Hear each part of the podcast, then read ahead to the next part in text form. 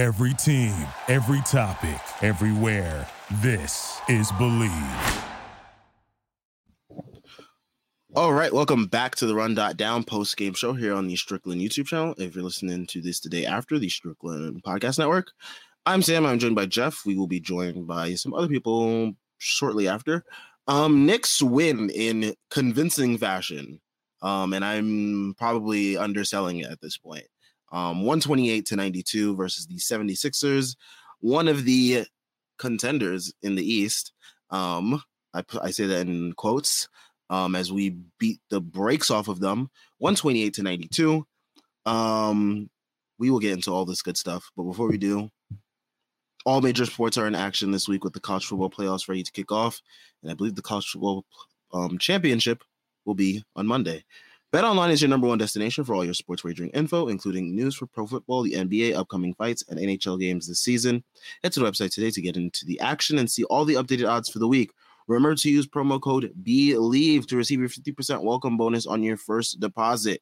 Bet online, where the game starts. All right.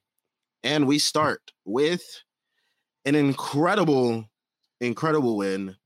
Um, so many amazing things to talk about. I believe me and Geoff we spoke before shortly before this.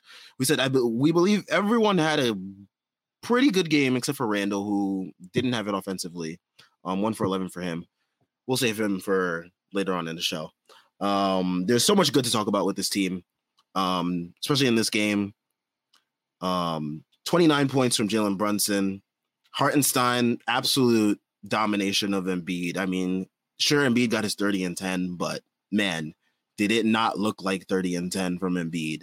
Um, as Hartenstein had 17, six rebounds, five assists, two steals, two blocks, including that incredible block at towards the end of the game that led to, I believe, a Grimes fast break um, layup after Jalen Brunson had previously stolen the ball from him and gone in for a layup as well. Just a fitting end to that game um, where the Knicks absolutely dominated the 76ers in um, transition points and fast break points. Um, something that we rarely see this team do. And it was very encouraging to see them do that versus um, um, a supposed dominant opponent. Um, but yeah, I mean, DiVincenzo, he only played 17 minutes, surprisingly, um, but had 14 points in those 17 minutes. Um, and then you have the the bench who gave us good, great minutes. I want to say at this point. Um, yeah, Josh Hart, who who was a plus 46, insanity. Um, 10 points, 15 rebounds, 15 rebounds going up amongst the trees of Hartenstein and Embiid, grabbing all those rebounds. Shout out to him, six assists. Um, also got a block.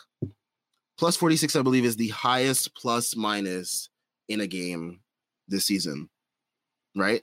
I want to say, like, I believe that was the stat that was on the on the timeline today. yeah. I yeah, I, I saw the stat you saw. Yeah. Um, Deuce McBride. Shout out to Deuce. I I put out a tweet, man and people were killing me on Twitter for this tweet. Uh, I put out a tweet earlier today about like how you know someone had said that we need to give Deuce a little bit more time, and I was of the mindset of saying, you know, after this OG trade, you really you were really not of the mindset of a team to be waiting around and like trying to develop guys and hold their hand and whatnot. And my tweet was getting at that as in like you know we need a secondary creator. Um, but Deuce today, 15 points, um, four assists, gave you four threes in the first quarter. Absolute um, scorcher of a quarter. Very fun quarter. Um, I think my point still stands. I won't get into that though. We still do need, I think, a secondary creator off the bench. Um, I don't think this is consistent from Deuce, and maybe I will be wrong. I would love to be wrong. Trust me, I'd love to be wrong about that. Um, but I still didn't see any like of that creation juice that we we got from Quickley.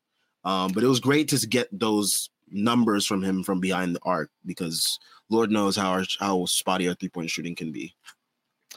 So to me, it's kind of like a chicken or an egg situation because first of all, Deuce will never be Quickley, and that's that that's okay it, it, uh, as an offensive player at least, and that's that's that's okay. Like yeah, um, Deuce is Deuce is a good player in his own right, but what I had seen a lot of in the first, you know, couple uh the the first couple games since since the OG trade is they haven't really even allowed uh they haven't even really allowed Deuce to see what he's got to offer, you know? So it's like like if they get a secondary creation uh, creator or initiator and bring him in and all of a sudden that guy's running the show and it's like see he's doing things that Deuce could never do. It's like okay, can we like at least give it some time to see if he can do it because like they they weren't even trying to figure out what he could do. It was just like, okay, you're gonna play off Randle, Josh Hart's gonna bring the ball up, and you're gonna shoot every once in a while. And it's like, okay, that's fine, but like, don't say that you like don't say that you we need another creator and then bring somebody in and have him play a totally different role.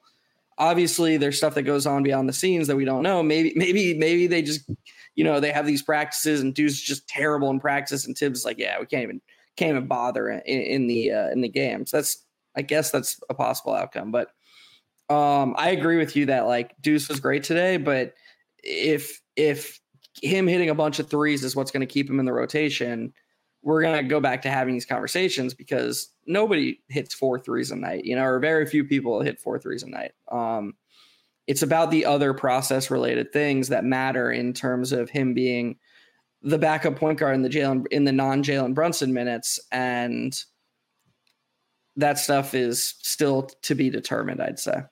Yes, for sure. Um, and you know, we always talk about you know his struggles in you know bringing up the ball and stuff like that, and creating in the half court um, from time to time when he does get those opportunities. Um, but yeah, he had a great game today. Only played 15 minutes though, um, but still gave you great production in those minutes.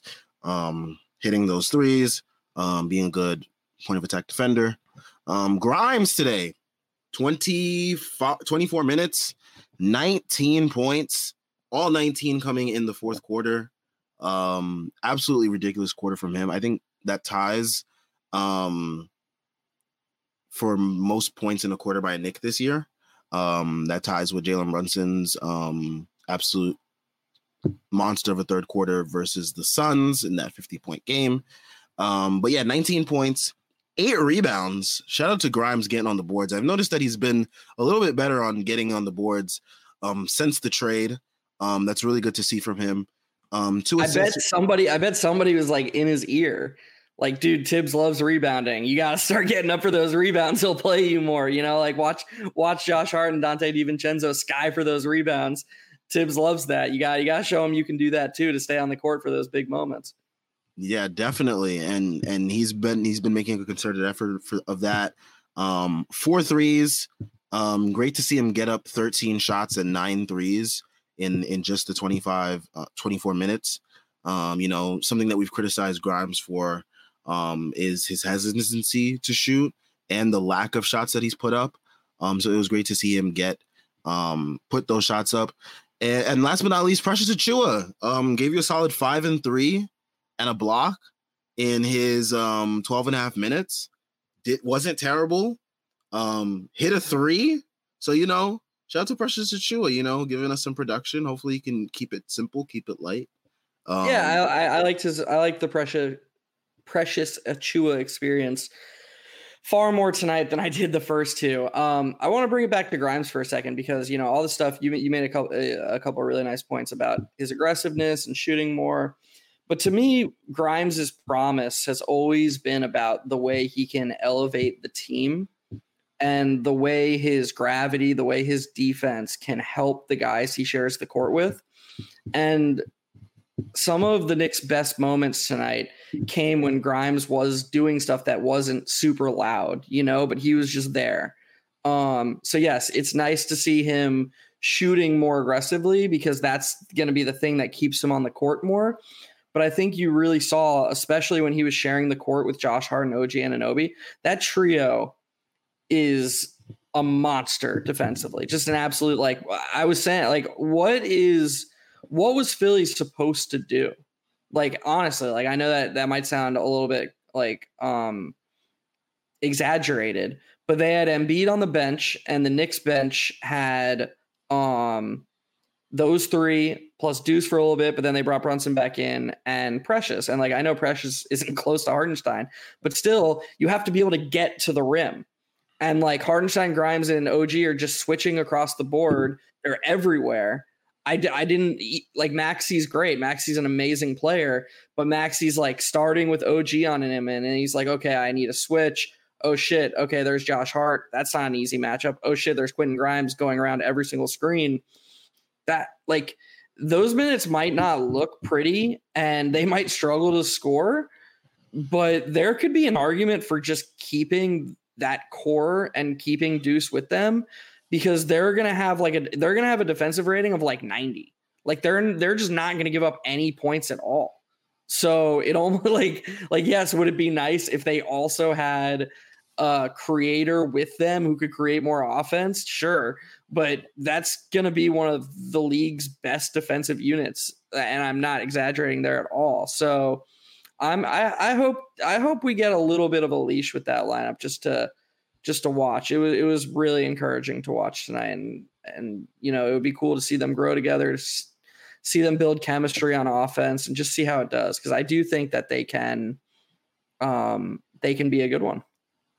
Yeah, and if the disruptive if they're disruptive enough defensively, their offense can come, I don't want to say solely off turnovers, but like we saw a glimpse of that today. Like the Knicks got a bunch of fast break points because they were able to stifle um, the Sixers defensively. Um, and you know, that was a problem before this trade. And you're seeing the dividends of this trade of having OG and Anunoby. He kind of just having OG there kind of just puts everyone else in like their natural they're more natural defensive positions in a way um, where the game is easier for everyone. Um, and this team isn't bleeding 120 points nightly. Like before this trade, like we were legitimately like giving up, like, I want to say like 115 on the regular. Um, and since then, I don't think teams have cracked past, I want to say 110 versus us. Minnesota scored 106. That's yes, the that's the most. Wow. So yes, yeah. huge, huge difference. Um, but yeah, I mean, Hartenstein isn't being taxed so much defensively. Um, DiVincenzo, like like you've pointed out, goes back to more of that free safety roaming where his strengths are. Even Randle gets to look a little bit more locked in defensively because he's not being taxed with as much um, as he was before. Um, and you know, Brunson's always going to give you what he does defensively, even if it's not the most loud or you know the most obvious in your face type of defense. And Josh Hart. Yeah. Yeah. Like Josh Hart was such a big part of the team last season and an underrated aspect of the teams. I don't even think it's fair to call it mediocre start because like the schedule's so hard. So I do feel like the Knicks have been slept on in general. Even before the trade, it was like, okay, they got through the really tough part of their schedule. But especially now with OG, if Josh Hart can return to close to the impact that he provided last season, that's a huge deal for the Knicks. And he was phenomenal tonight on both ends. He was, I mean, you you you you're always you have to live when when he's playing that well. You have to live with the frustrating moments of like he's just not a natural shooter and he's not always just firing off the catch. But I did, you know, he did shoot. I mean, how many threes did he shoot tonight? He shot. Oh my god, he only shot two. It did. I don't know. I mean, maybe I was just in a better mood watching it tonight, but definitely seemed like he was shooting more. Um, but who cares about that right now? Because he was just so good, attacking the offensive glass, grabbing rebounds, defending. You know, doing that all that connector shit that he does so well. Um, best game of the season from him by far, I would argue, and just so encouraging for the team overall. Yeah. Um, and you know, we, we didn't even talk about OG Anunoby, who we acquired and who we've been 3 and 0 since we've gotten him. Um, had a quiet game, I want to say. Um, and most OG games are going to be quiet. I mean, there are going to be some games where they're more loud defensively than they were today. Um, but you know, he had 11 points, two rebounds, no assists, um, just a steal, three for 11 shooting from the field. Um, but he was a plus 20. Um, so you know, yeah, and and and Maxey's just a bad matchup for him. For him, like that's uh, uh, on the spectrum of.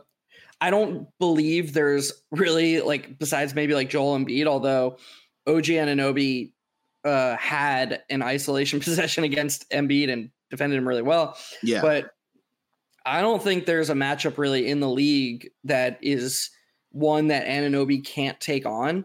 But on the spectrum, Maxey's one of the tougher ones just because he's a really fast guard, you know, and that's I mean, Anunoby's really good, but that's just going to be hard for him or relatively hard. And I thought he did a fine job tonight.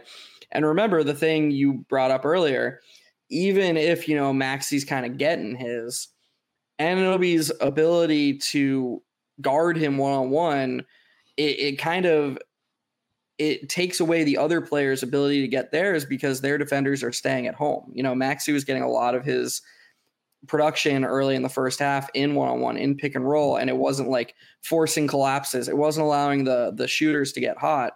Um, that's just what that's the intangible effect that that OG Anunoby brings to your team. It's it's beautiful to see. Um, yeah, and I want to I want to highlight that possession against Embiid because like I feel like that possession right there just shows you like the how great of a defender it is, how great of a defender OG Anunoby is, and how great it is to have someone like that because you know you can put him on a center for a couple possessions and let your center you know do some roaming stuff where he can come off for a weak side block or something like that. Um, so it just provides you know that much more creativity with your defense. Um, and we didn't have that before. Like you couldn't put RJ on the center. Like God bless his soul, if you would. Um, but yeah, it just wouldn't have worked yeah, we're the RJ thing is tough. Like like we we brought up the OG for RJ thing on here and I'm pretty sure I know I know how I felt. I'm pretty sure we unanimously unanimously agreed that OG would be an upgrade over RJ in the short term. And I think opinions varied on whether that was worth it in the long run. And, you know, I don't think obviously there are people who just disliked him. I I can't imagine there are many people who thought it would be this drastic. And so like yeah. OG's obviously helping, but it does make you wonder like how much RJ was hurting. You know, like on both sides of the ball. Um, but you know, he's in Toronto now. God bless him. Hope he balls out. Hope he freaking, you know, hope he's great. But we are seeing right now like I mean, it's not like OG Anunoby's an all star. You know, like he's he's an, he's all star level. He's an all star in, in his role. In his role, but it's not like they upgraded from RJ with LeBron, prime LeBron James. You know, like they they they like people the the super RJ hive laughed at the idea of getting OG Anunoby because oh this is a role player and like he can't he's not like a hooper and stuff like that. And it's like I hope people are starting to understand the value of synergy and not eh, eh, it's not just a never ending one-on-one contest. Basketball is way deeper than that.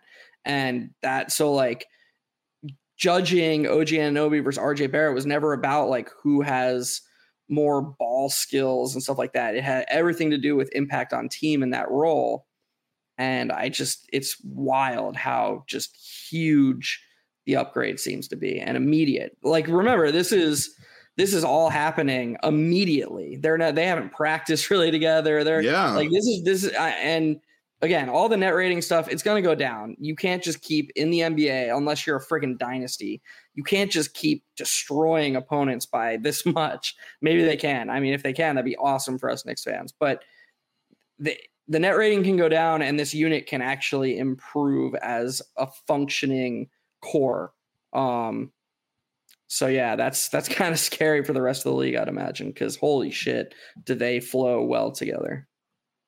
Yeah, and you can just imagine how it how it goes as the season goes on. You know, you know, as the season went on with Josh Hart, you saw the team starting to get better and better and better and better, and this is just another. Just is going to be just another level of that. And you can imagine if they do add a secondary creator. You know, there's talks of Burks coming back somehow, some way. Um, there's talks of Brogdon. Um, you know, so the Knicks are actively looking for that, you know, secondary creator for the bench unit. Um, and you can just imagine how much further along this is going to take this team.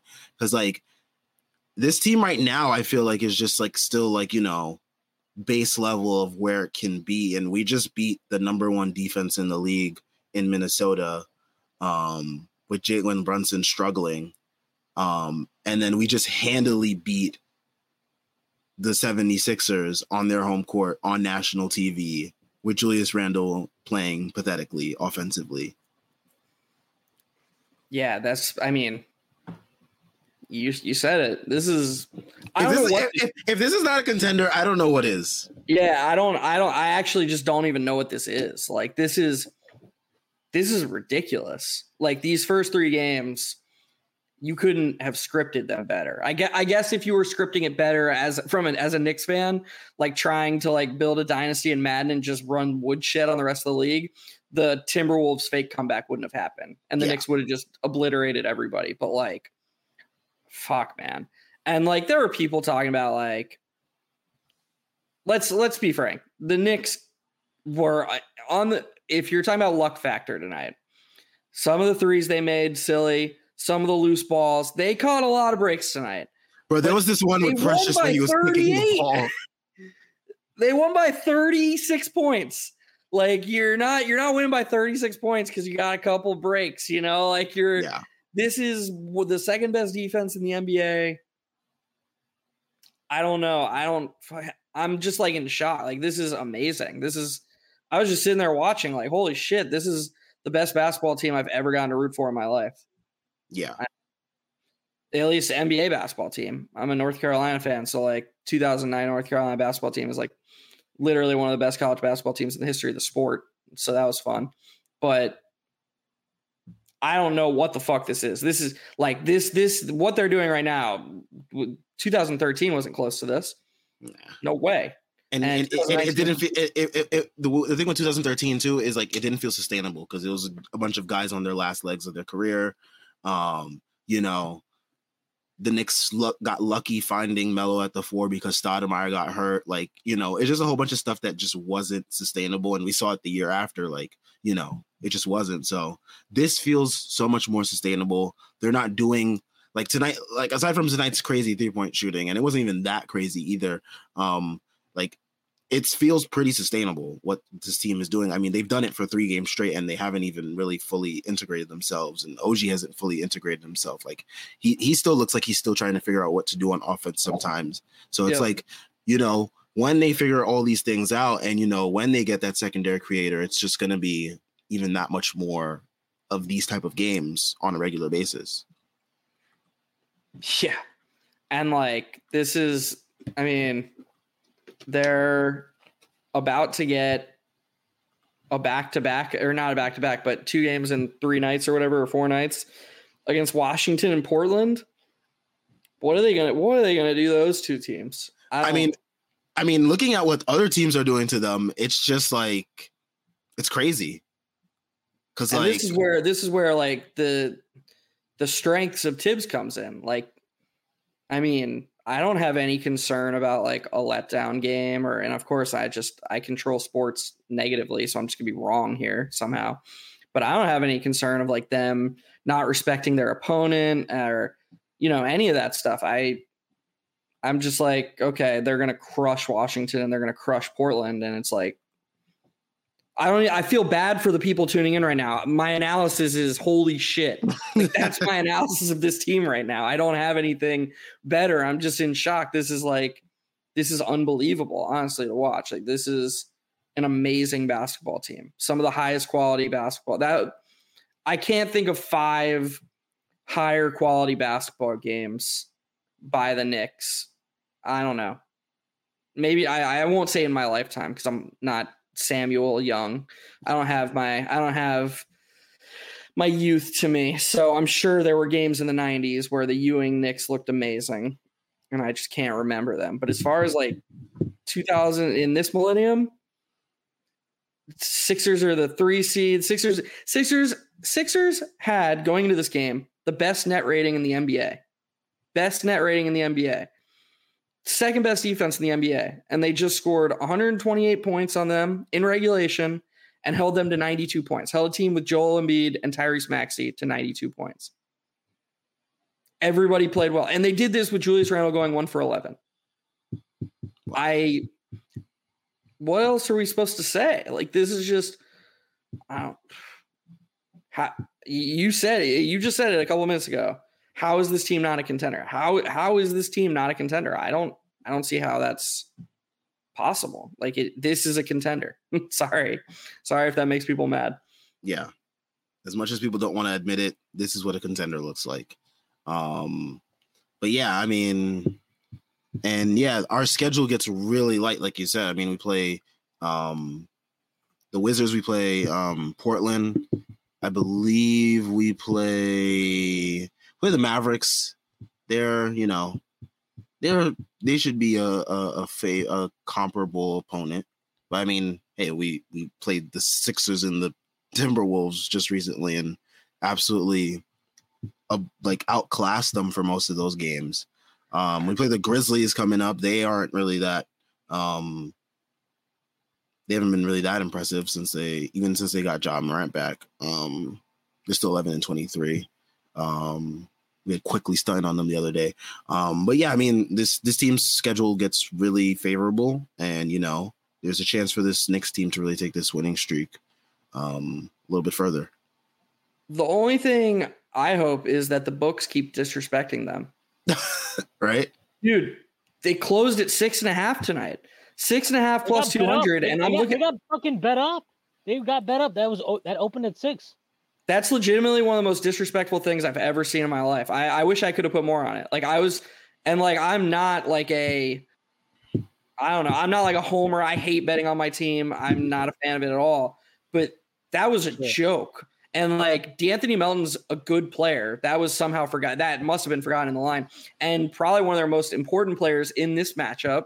Because look, I'm you guys will laugh I mean, he, at me for he saying can this. check Deuce McBride. Nobody you, else. You got you, you guys will laugh at me for saying this. I thought Nicholas Batum did an admirable job defensively on Jalen Brunson. I thought he was in all the right places. I thought he was hounding him up the up the court the whole time. It did not fucking matter at all. At all. It was just, it was laughable. Like Jalen Brunson was like, okay, like, yeah, you're playing good defense. I'm just gonna score anyways, and I'm just gonna keep getting to my spots. Um sorry, sorry to derail this conversation. I just want to ask a real quick question. Yes. What is the reasoning that you think that NBA TV has Pistons Warriors as the national game today? Um, what? no At the idea. time that Raptors Kings is going on. Wait, why is there an N? Why is there an NBA TV game the same time when there's an ESPN game? That's I got I got to double check. I'm pretty sure it's true. There, there's no NBA TV. No, no, no. Must, yeah, yeah, I, am an idiot. Don't worry. Yeah, it. it. must just be a live cut in. Yeah. Yeah. yeah. Continue. Um, Continue. No, you're cool. Uh, Thanks, man. That I was just I was just, I was just saying my the thrust of my point is that six and a half plus 200 was a joke and i made once again like I, i'm just going to make a ton of money this year on the books i guess the only explanation is the public hates the Knicks and so they set these really low lines these really stupid lines because people will bet against the Knicks well okay I'll, I'll play devil's advocate i think the reason why they might have put six and a half on it is Philly starters have been awesome, as well as obviously the Knicks starters have been awesome since the OG trade. Yeah, but I think with two hundred with, with, with Melton though, that matters. What? Oh, was it the Melton? Melton is in the starting lineup. I thought he was coming off the bench. Yeah, no, the the I super, they, the super, they changed it recently. The super the super net rating god lineup is Maxey, Melton, Batum, Harris, Embiid. Okay, well then uh, I had nothing to say and continue on your rant, Geoff. yeah, I don't look and like I'm I'm king of like, oh, I, I respect the the books. I know that like the with the, all the technology they have over there, all the fucking formulas and algorithms. I'm not acting like I can beat the books or like I'm smarter than the books. But this line just stunk to me, and I'm trying to figure out what it was. But the Knicks are better than the Sixers right now. Like they're just a better basketball team. Um, the, like Randle, like all right, I, I want to say this because I, I want to get this out of the way. I had a lot of people constantly through my mentions, the like, oh, Randle's playing like shit. Randle's being that. Like, yeah, he played like shit on offense. There's no question about it. Terrible decisions, bad shots, couldn't make a shot even when he got a good one. All that is true. I absolutely fucking killed this guy last year in the playoffs. Not because he shot like shit, but because his defensive effort, his energy, all that stuff was terrible. I thought his defensive effort, in spite of his offensive struggles today, was good. And I'm not saying that that's going to get it done to win a championship. Obviously, you're going to need Julius Randle to prove that he can be a quality offensive player in the playoffs to win a championship. But you, I will just this is just me. I will always live with a guy giving me his effort. Like I can, I'll criticize him, but I will live with the effort. I could live with what Julius Randle gave me tonight because I thought his focus and his mind was in the right place. His execution, obviously not so much. And you know, if you want to say like, yeah, he was forcing some shots, and yes, he definitely was. He was pressing.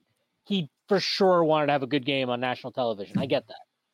But I'm not going to kill him for the. I, am not going to kill him for it tonight because I thought, like, there was a play where he had a terrible turnover. I don't remember what it was. He got back in position and he ended up stopping the shot at the rim. I, I don't even remember who it was. It was like early in the third quarter, which was, by the way, like that's that's probably the worst quarter he's had this this season, which is saying something considering some of the quarters he had earlier in the year. Um, yeah, I mean, Shwin, Shwin, if we're gonna talk about like macro stuff, and like I don't even mean this in like a try to be negative way, seek negative stuff out.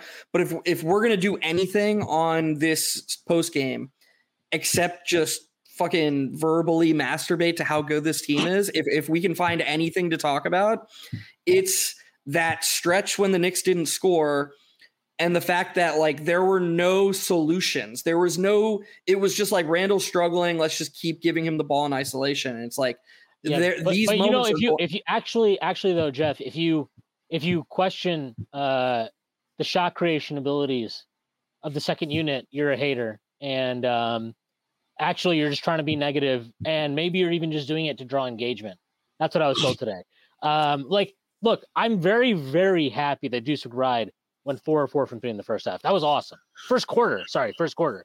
I mean, mm-hmm. that was an incredible thing. But like he didn't create any of those shots. We just we, we spoke about it earlier because I was yeah. talking about my tweet that I was getting killed for. Yeah, and I, I I tweeted on the first like that lineup to put out to start the fourth quarter was absolutely. Okay, first of all, it was a it was a 14 point game, right? To start the fourth quarter, if I'm not mistaken. Is that what it was? Something like that? Was it 14? Um, I can tell you right now. I think 14 sounds right though. Eh, 14. It was the Knicks had 93, the 76ers had 76. So 17. Okay, 17. That was like a one and a half minute, two minute stretch where he ran out this lineup that literally like they could not get into the paint in the half court. There was no chance. There's no chance. None of those guys can create. And like you can tell me I'm overreacting. If you think I'm overreacting, Go pull up the box score again. I'm going to reference it again. I'm going to reference it forever. Go pull up the box score to start game six of the second quarter in Miami last year. That is how quickly a lead can evaporate if your lineup has zero shot creation. That is how quickly it can evaporate. I'm not saying this game was as important as that. My point is, people are like, oh, he's experimenting. He's not fucking experimenting. This is not an experiment. This is like, like like and, and it's amazing to me because these are really the same people that will be like oh well like he can't play x at the five because xyz things and i'm like well that's experimenting. That's an experiment i would fucking like. Because i think that's an experiment that might open up the floor. And and you can actually maybe get over some of your limitations in ball handling because the floor is more spread. But in this case apparently I, me suggesting me suggesting this was like a crime. Like you're just trying to be negative. You hate Thibs it's like one, let me tell you something. I do hate Thibs. Two, like it has nothing to do with hating Thibs. This is a lineup that will not succeed if you play that lineup 300 minutes. They are going to be the like one of the worst lineups in the NBA in terms of offensive rating. There's no hope for that lineup. So that's not an experiment that is even worth trying. That's a stupid experiment. And like look, oh, so we can experiment with this lineup, but for me to ask him to like start Immanuel Quickley was like this fucking oh, how could he do it? This fucking thing, it won't work against the Boston Celtics in the Eastern Conference Finals. Like, okay, like, but he can experiment with it before that, right? Anyway, my point is that lineup sucked. Avoid that lineup. And I actually think i am going to throw this out there. I think he put that lineup out there intentionally. I think he wants another guard that can create and I think he's going to keep making it apparent to the front, to the office, front office, that I need a I need this guard. I need you to get me somebody. I need you to get me somebody. I think he likes Deuce McBride, but he will not put Deuce McBride in, in situations to to succeed because he could have easily like he, he now so he's doing the Deuce thing that he kind of did with Quickley earlier in his career, where it was like, no, no, no, no, you can only play point guard. You can't play off of another point guard. You can only play point guard. So Deuce only gets the minutes right now where Brunson isn't playing. So that to me is a separate issue because to me, Deuce always has played better playing off of a creative guard because he's not a creator himself. But he has shown a lot of promise, or some promise anyway, as a spot up shooter. And we saw that obviously in the first quarter where like He's a don't know small shooting guard. yeah, well, yeah, and and and he's a really good defender. So like, there's situations where you can get away with that. Yeah. Um, so like, that was the only like that was really the only thing in this game that really bothered me. I didn't care that much about like, like I I'm not gonna kill Thibs. Like people are like he's got to take Julius out. Like maybe, but I kind of get why he's leaving him in. And like, my assumption was he was leaving him in because he was gonna play Brunson from the start of the fourth quarter, but he didn't do that. Um, but like. Sam, whatever. Sam, ran, random aside, how many points do you need from Paolo? Um, 35. Ah, so you're dead. Damn. Yeah. You know, you know the rest of them won. Yeah, I know. I saw. Uh, okay, sorry, Shwin. He's hey, he, hey, Sam's smiling through it right now. yeah, he's he's he's ru- he's running bad lately. It's it's been tough. Yeah, it's been really hard, you know. Like he only made fucking over a grand the other night on the live stream in double overtime. hey, maybe we get another double overtime f- with the Nuggets. Um, but yeah, no. Look, this game was, you know, here uh, as Clyde would say, heroes abound. Uh, I, I thought they got great performances across the board. DiVincenzo probably didn't even play enough in this game. He was really good. Brunson was really good, aside from whatever the fuck he was doing in the third quarter. That was really weird. Um, Deferred thought- I, and I just got to say, man, because I've been killing the guy lately. This is the Josh Hart. This is the Josh Hart. This is the Josh Hart. This is the one. Yes. Yes. Bottle this up. Like you guys have seen Space Jam, right? Michael Yes. secret stuff. Josh Hart secret stuff. Bottle this up. Keep it away. Like put it in Fiji bottles and hide it in a fucking refrigerator until the playoffs. I don't care. And give it to him. Like bottle up. Like what's the maximum amount of games you can play in the playoffs? Twenty eight. Bottle up twenty eight of those motherfuckers, and and and save them for the playoffs because this guy, the guy that came out to play tonight, that guy wins you games. He wins you series. Like that's what that guy does. He can win you a series because he will tilt margins. He was that impactful tonight. Everything he did tonight was with a purpose. He got blocked on a drive in in the first half by Batum, and I I loved it because I was like, there was no downside to that drive because he was playing in this fucking zero shot creation lineup. I was like, please, please try to go to the rim. Went out of bounds and we got the inbounds pass. There was no downside to it. I loved how he played tonight. Everything about it. He was he was everywhere. He he was so impactful. And then to see that, and then him and Hartenstein, like, you know, I don't know, Sam, you're you're younger than me and Geoff, but like these motherfuckers are out there looking like Fulton and Portman, just the fucking Bash brothers. Like they were out there laying it all on the line. They were awesome tonight, both those guys. I loved everything I saw from them. I said that I Heart is a guy you want in your foxhole. I, I always want that guy in my foxhole. I will pay him an absurd amount of money to be the Knicks backup forever if that's what it takes. Like he's that impactful to me. He matters that much. And quite frankly, we will see how it plays out in the longer sample. I think there's a very reasonable argument that with OG, with OG Anunoby here, Hartenstein is a much better fit with the starting lineup. Um, that's not a knock on Mitch. That's just a It's not. different. It just, that's a- just it just offers a different look. It's a discrepancy in what their overall skill set is. Um, and yeah, look, I, I just can't say enough. Him, Isaiah Hartenstein, Josh Hart tonight. Uh, to me, those guys won the game. Like they won the game for us. I thought they, I mean, the way Hartenstein played against Embiid. I know Embiid's numbers look great. Give me a break, dude. Give me a Stat fucking break. padding, stat Yeah. padding in the loss. He was getting his ass kicked by Hartenstein. Har- Hartenstein was just everywhere, and he he was so disciplined tonight. You could watch, you could see him consciously trying to like avoid fouls, not giving Joel Embiid the ability to swing his arms through. Yeah, You could see it. You could see it. This call. was this was such a disciplined and professional performance from Isaiah Hartenstein. This is the type of performance that obviously he's never going to be Joel Embiid, but if you're in a series against Philly, this is the type of performance you need from your center consistently to have a chance to win that series. And you saw that in a one game sample size tonight. He was special tonight. Like he really was special tonight. And Josh Hart was special tonight. Those two guys were the difference in the game. The Hart brothers.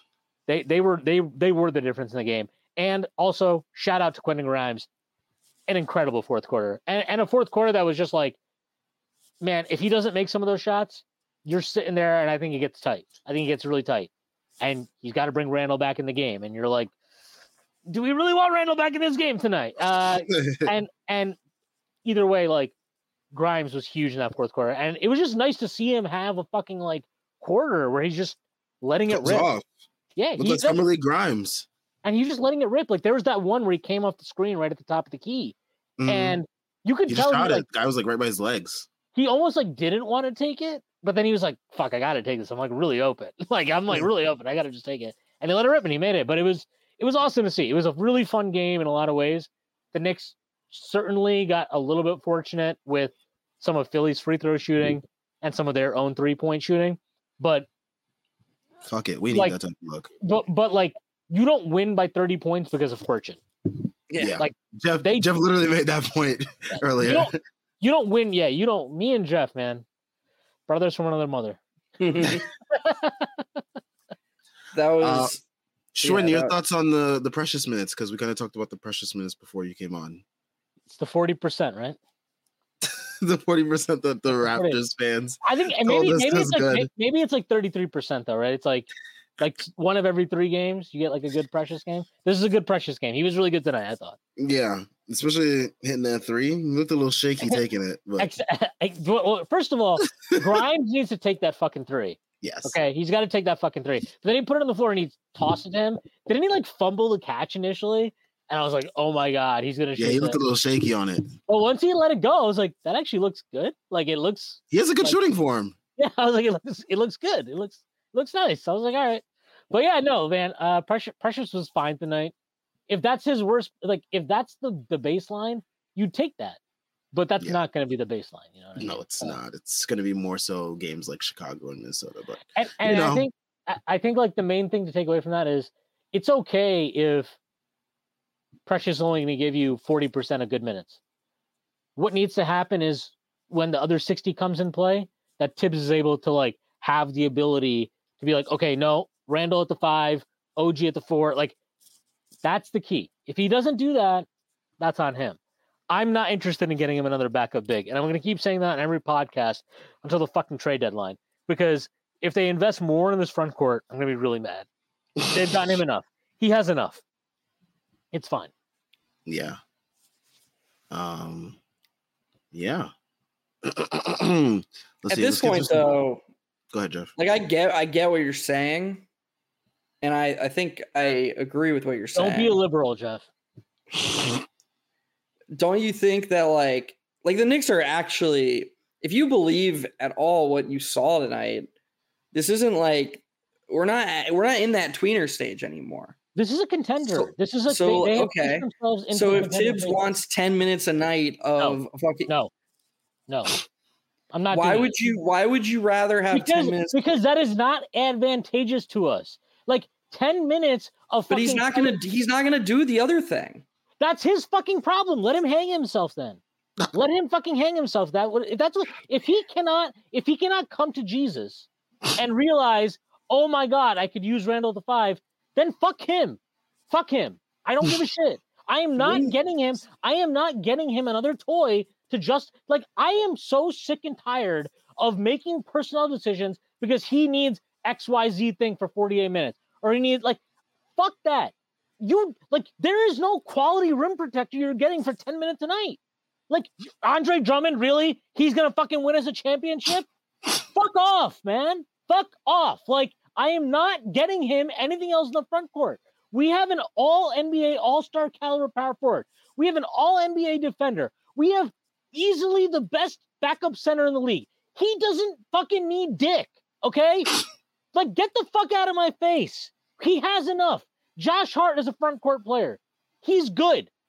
Like he has enough. I am not getting him any more toys. He has fucking enough. He has enough. He has enough. The one thing I'll get him is a bench guard because he does need that. He needs somebody else I can create. So I'll get him that. I just, if you're the GM of the team and you go to Tom Thibodeau and you're like, yeah, Julius Randle can just get those minutes. He's our best player. And Thibs looks you in the eye and he's like, I don't believe in that. I don't believe it'll work.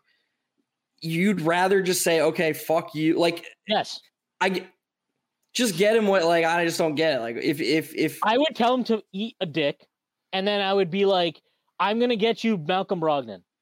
You make that like work. I feel like I feel like these these answers were more reasonable when the team was in that middle ground. And it's like, yeah, Thibs should be seeking things, but it's like at this point, You're fuck, going- man. Like you i- if, literally the only other option is play Precious Achiuwa or Jericho Sims, You need I to think- have you need to have a Randle at the five option if you're going to win a championship. That's what I believe.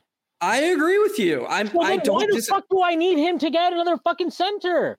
He because is he's not enough. he's not gonna do it. So that's his fucking problem. We're not going to win a championship because we went out and got him Andre Drummond. Like Andre Drummond is not going to win us the Eastern Conference Yeah. Finals against the fucking Boston Celtics. Yeah, like he's true. not. So Thibs can either come to Jesus or he can go fucking fuck off forever. I don't give a shit. That's his fucking decision. I'll go get it. I'll go get him Malcolm Brogdon. I'll go get him a, a bench a, a bench shooting guard. But like I'm not I'm so done with the whole like he needs another big.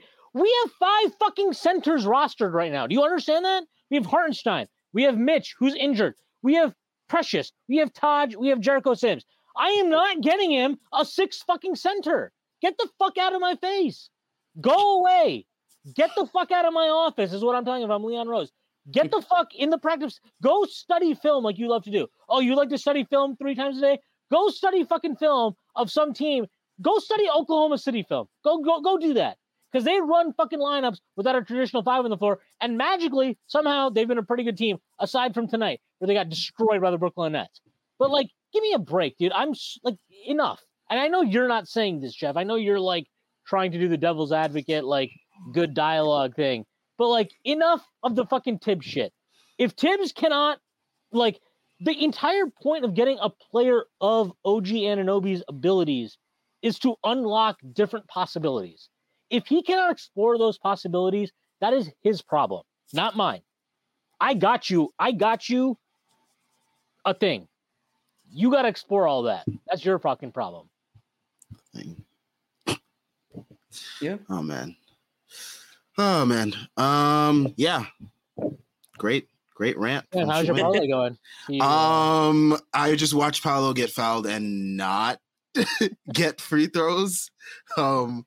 He, uh, he didn't get Is fouled. literally is literally all you need is seven Paolo points right now. yes.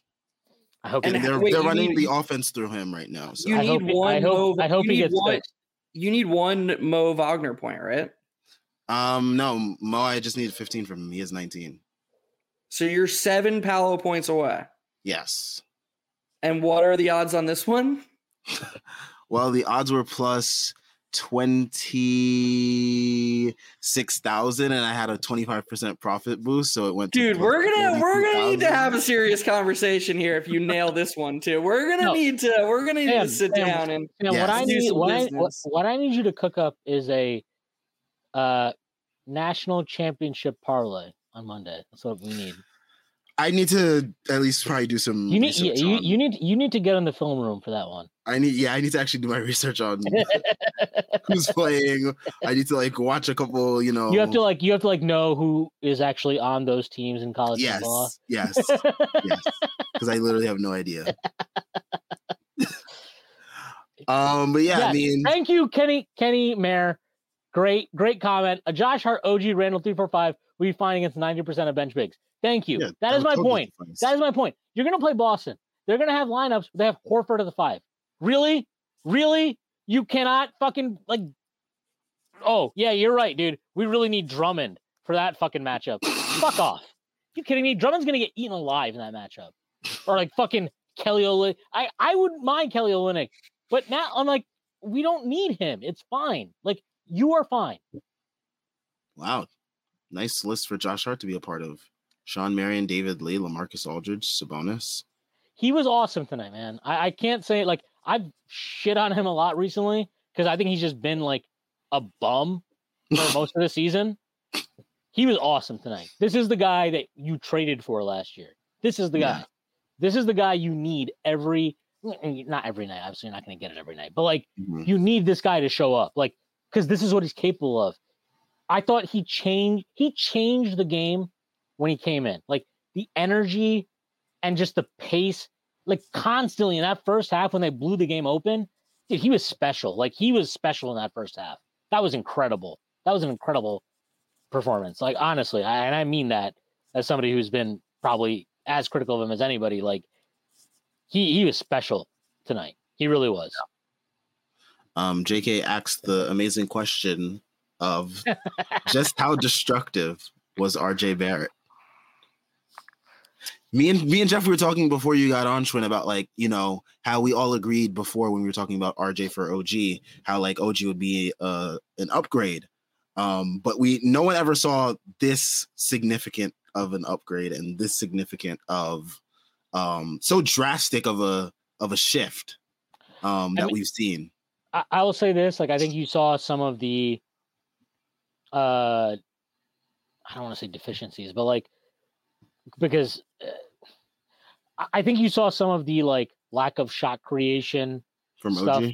crop up, not just from OG, but like how OG fills that role and like the overall lineup, whatever. You saw some of that today against Philly, but like, I mean, I don't think having RJ would have helped anything. Like, oh, he, oh yeah, it'd been awesome for him to drive to the rim and just get like blocked by Stuffed. Embiid. Like, it, it just wouldn't have helped. So, um, how destructive was he? I don't know. Um, No, I think we know. I think I think we know. yeah, I it was we know. yeah, it, yeah, it, it's he was he was a pretty strong negative, and I think I think the best way to put it is this: the fact that Randle shot like crap, the fact that OG shot like crap, and we lost those minutes by something like I don't know, probably like eight points over the combined minutes of the starting lineup in the first and second halves, says something. Like because the defense was stout. Like the defense, especially to start that second half, the defense was really stout. And I there was a stat like there was at one point in the uh in the third quarter, it was like, oh, the Sixers have gone on a seven and zero run in the last four nineteen, and I was like, oh, so we just can't score, like, but our defense has been really good. That's what I, I so my takeaway was like, okay, we got to figure some shit out on offense. And you know, some of that might just be Julius just has to be better. Um, I will say, like, I I will consistently say this: there's a difference between getting Julius and ISO where he's faced up, and Julius and ISO where he has his back to the basket. And there's a lot of back to the basket during his turnovers and disaster stretches tonight. You got to get him faced up. When he's faced up and he can see the doubles, he's a different player when he's got his back to the basket, he doesn't have that. Like, I'm not obviously it's absurd to hold him to the standard. I'm just saying like he's not like look when LeBron has his back to the basket and there's doubles coming, he senses it right. Like he just knows it's coming. There are guys like that. Randle's never going to sense it like that when he's got his back to the basket. He doesn't. He doesn't map the floor in advance like that. He's got to see it. I mean, you saw you saw Embiid get stripped by Brunson. Embiid is taller. Like, why do you think Embiid? Embiid has gone. Embiid's overall stats. Like, if you look at all the impact data, all the efficiency numbers, every single year in the playoffs, he's gotten worse. He's regressed, except for the one year when they got swept in the bubble and, he played four games. Like all those numbers, his numbers went up that one season. Well, Every other season- hold- just real quick. I'm not. We're, we're, weren't his impact numbers through the roof in that Raptors series though that they lost? No, I didn't. I didn't say series. I meant overall playoffs. Okay, okay. Sorry, I, I didn't mean to. I wasn't trying Yeah, to. no, overall playoffs. Um, I think he was really good in that Toronto series. Um, it was he, there was some crazy number where it was like in that game seven. I think they were like plus like twelve when he was on the floor, and he played forty three minutes, and they lost the game by one point or something. yeah, I mean, Shout out Kawhi. my guy. That team was that team was so good. Yeah. Simmons, Redick, Harris, Butler, Embiid. That's cr- like that's crazy. They It's good they never and and this isn't this is by the way this isn't meant to hate on Embiid. I'm sure I'm I'm just saying that processing matters. Like it does. And Embiid is like I Randle. don't like hitting on Embiid.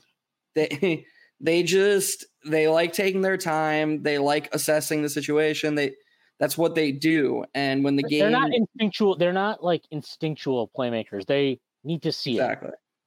They need to see it, and that's okay. Like that's just that's what they are. Like that's not not everybody is going to just un, like oh I get the ball immediately. Like I know where to go with it. Right. Like Draymond. Like that's what makes Draymond special for that Warriors team is that he fundamentally understands what Steph opens up for him and is able to make those quick reads. Like that's what made that group special. Julius Randle is never going to be that. That doesn't mean that Julius Randle can't be special for you. It just means you have to cater to what he is good at. And like to me, there's a total difference between, oh, we have an, a mismatch for him in the post where he's have has his hand up and he's got his back to the basket, versus he catches it and he's faced up. When he catches it and he's faced up in the same exact matchup, I love it. I think he can punish that guy, even if he ends up posting him, because now he's seen the floor. He has an understanding of what it looks like. Also, by the way, I want to say he threw one of the worst passes that ended up being a sick dime to DiVincenzo at the end of the first half for a corner three. That was like ludicrous. Like I knew, like he threw that pass without actually being sure DiVincenzo was going to be there, and he was, and then DiVincenzo buried a three. It was hilarious. Um, but yeah, look, I I really like I don't I don't really have an interest in burying Randle for tonight's performance because this is a performance to me that should be instructive about what he succeeds with and what he doesn't. And at the end of the day, I'll take the offensive flaws if you're competing defensively. And he competed defensively like pretty hard tonight. I thought he was really good. Um, he had some really good possessions on Embiid. I think he's locked in. I, I don't think tonight was an example of him like giving up or anything like that. He had a rough game. He had a rough game. That's it. And, That's how and you know, you you were saying a lot of things about Thibs earlier. I thought it was development and cool that he just kept Grimes out there with Hart and OG, and that's Yes. that's a thing that OG Anunoby brings. Like, let's be honest, if if this was pre-trade and Randle was having this game, it almost wouldn't matter how good Grimes was playing. If the lineup was Brunson, Quickley, Grimes, Hart, and uh iHart, and that lineup was doing well against the bench, and they were up 20, at a certain point, Randle would or uh, Thibs would have felt compelled to get Randle back in the game because of size. And Thibs doesn't feel that way with Anunoby and Hart out there at three and four, which, you know, th- this is kind of the thing that you were expressing frustration about. Like, yes, the front office had to get Thibs a toy to get him to make a decision like this, but he did make a decision like this, which is pretty cool. Well, it's good. It's it just it's good. Like that's the reality, right? Like I think it's safe to say, you know, we, do you remember in Game Four against the Cavs, he basically he closed with Obi, and we're like, oh my god, like what a credit to Thibs. You close, but you knew that was like a one-off. Like, like that was not like a thing that he trusted. I think he tr- he definitely will trust Anunoby way more than he'll trust, or he, that he would have trusted, um, Obi ever, and that Yep. matters. To your point. Yeah, I agree entirely. Sorry, getting distracted. Uh, this game looks like it's about to go to overtime. um, but anyways, yeah. Um, we have a lot of comments about um RJ here, slightly better than Killian Hayes. I think that's a little brutal. I don't know if I'd go that far. Um, yeah, Even in your even in your biggest hater moment, Sam, you wouldn't go that far. nah, not with RJ. nah, nah. He hasn't he hasn't done anything to me like personally. Like he hasn't like ruined a parlay or something, or you know. I wait, love how wait, that's wait, wait, wait a second here. Wait, wait a second. That means that Killian Hayes has ruined a parlay of yours. Um, I don't know if I've bet on Killian Hayes enough to like even remember that. I I've bet. I think I've I've, I've bet on like dude. almost every single NBA player. Dude, if you've bet on Killian Hayes once, you've bet on him too many times. Um, his assists were probably pretty money at one point. Hey guys, you'll never guess who has the worst plus minus in the Raptors starting lineup.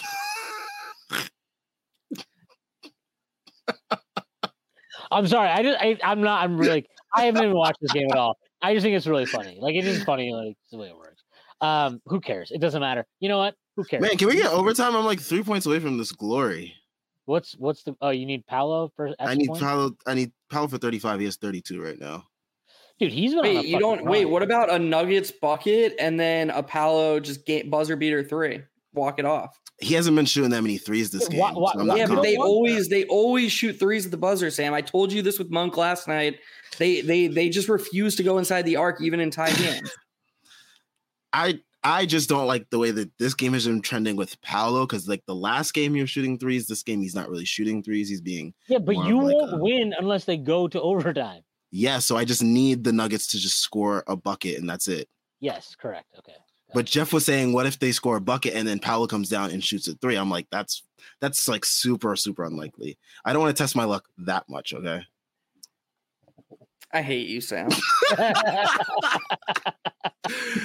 oh man, Ace Bouchard, if you're betting on Killian Hayes, then you have a serious problem. True. there. It's only a problem if you are losing. I'm telling y'all, if you're losing, that's when it's a problem.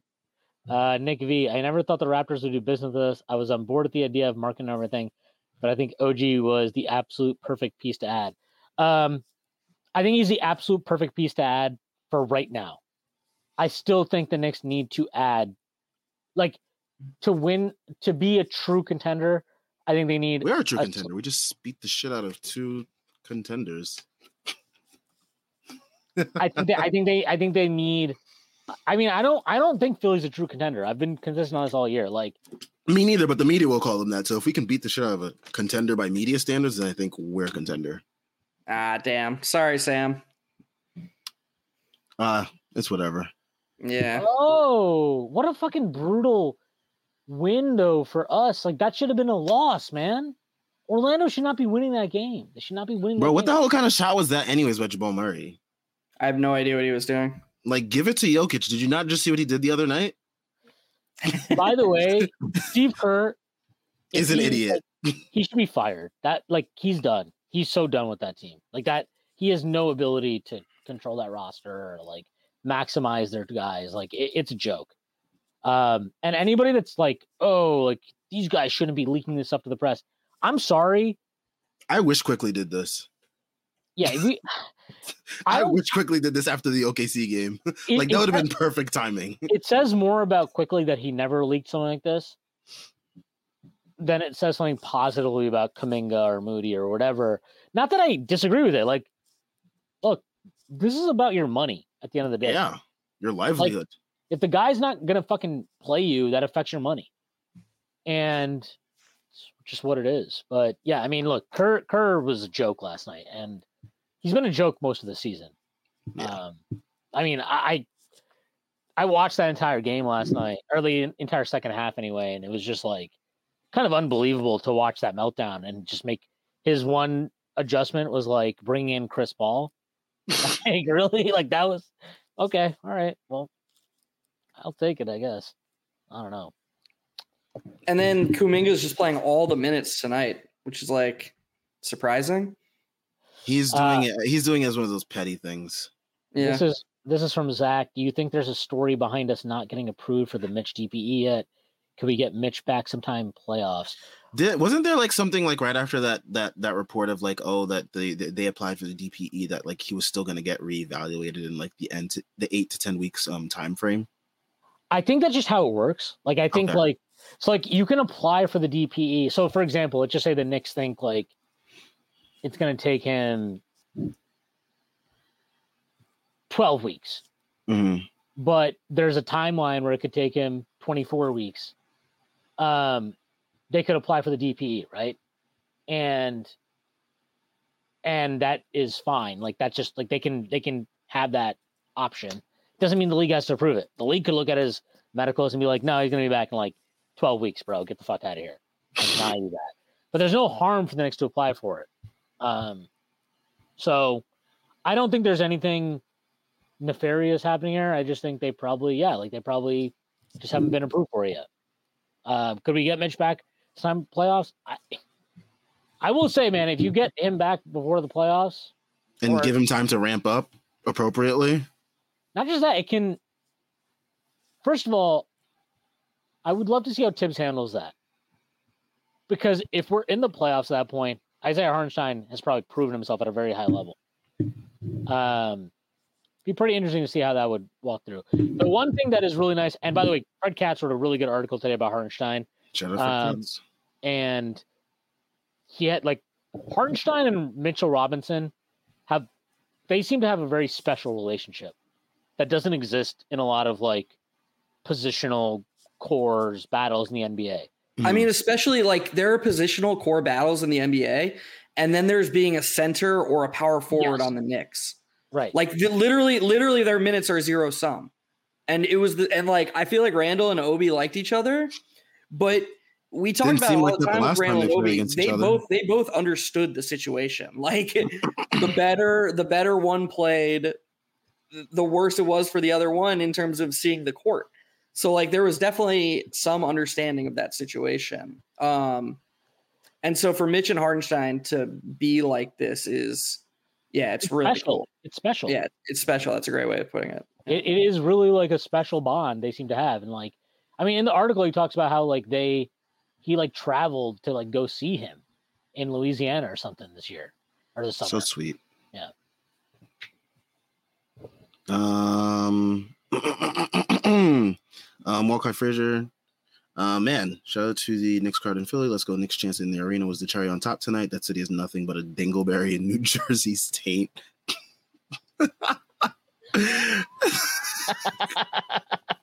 That's a really good comment. Uh, do you think they will stop at White Castle on the way back in Cherry Hill? Does the White Castle in Cherry Hill still exist? Does anybody know? I have no idea. If only there was some way we could find out on the internet. Is that a is that a Harold and Kumar reference? Maybe. Maybe it is. It's a, it's a pretty sick reference. You got the sickest reference. Oh my gosh, this was probably the best part of tonight. Clyde saying, "You do you guys remember Uber got hit by a car?" like that was like that was just like so random out of nowhere. it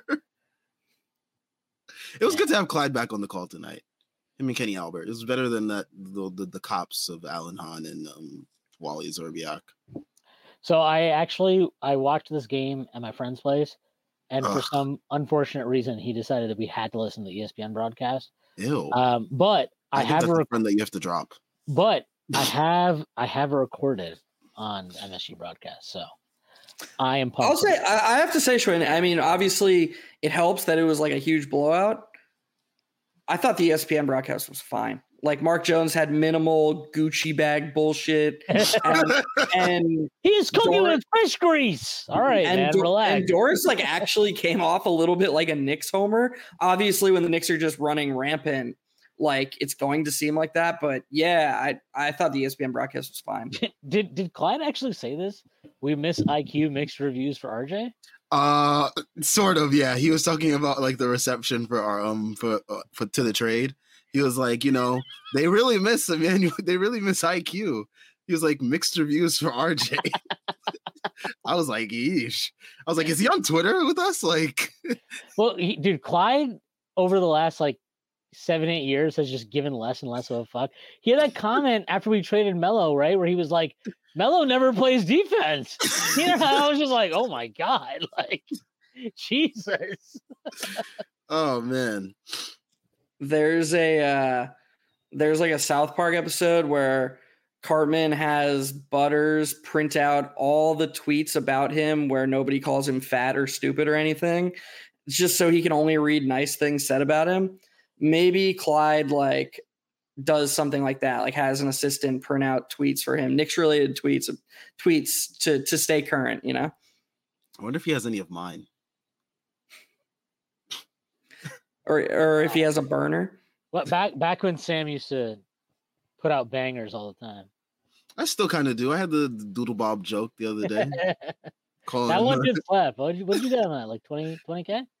No, nine nine point nine. Yeah, you, you're not you're not Hubert, bro. Yeah, you're, you're not you're not keeping track or anything there, Sam. Nine point nine. You know. I- I- Hey, did, he oh actually, man. did he say this too? Yeah, he said like- RJ's my guy though. He's a Puma guy. Clyde Clyde was on it tonight. Good man, that's good. I'm I'm happy. I'm excited to lo- like. Bro, this is I'm, what I'm we excited. To, well, on I'm the excited to watch this for. I'm excited to rewatch this for obvious reasons, but I am very excited to rewatch it with the MSG broadcast. The, Yeah, I the mean- ESPN broadcast, you're right. The ESPN broadcast was fine. It was just like it doesn't have the same charm, you know. yeah, no, I agree with that. Especially Clyde's first game back. You know, he had to he had to put on a show for us. Let's see what other comments we have here. You know, Sam, we don't have to have more comments. This is Connor Connor Pearson. Word RJ made it worse today. There's a video that the Raptors posted. where- Yes, uh, where RJ says he needs to bring IQ to. Yes, we we all saw this, and uh, we had a very lengthy discussion about this in our Discord. Um, all I will say is that RJ's very Eating sudden- habits, His eating habits uh, have been in question for a little while, and um, olive oil peanut butter sandwiches. you know, it, it- maybe maybe it was not Olive oil peanut butter sandwiches is crazy. Yeah, he eats he eats peanut butter sandwiches doused in olive oil. That's a real thing. You're not making that up. I thought you were. No, just that's a saying- real thing. That's a real thing that he eats. Oh my god. Wonder wonder why he looks so lethargic sometimes. And, and and from what I gathered is he was recommending IQ to go to some like shitty Mediterranean food chain that is basically like the Waffle House. It's like the Waffle House of like Mediterranean food chains or something. Oh my Dude, I'm not even commenting on like the health of it.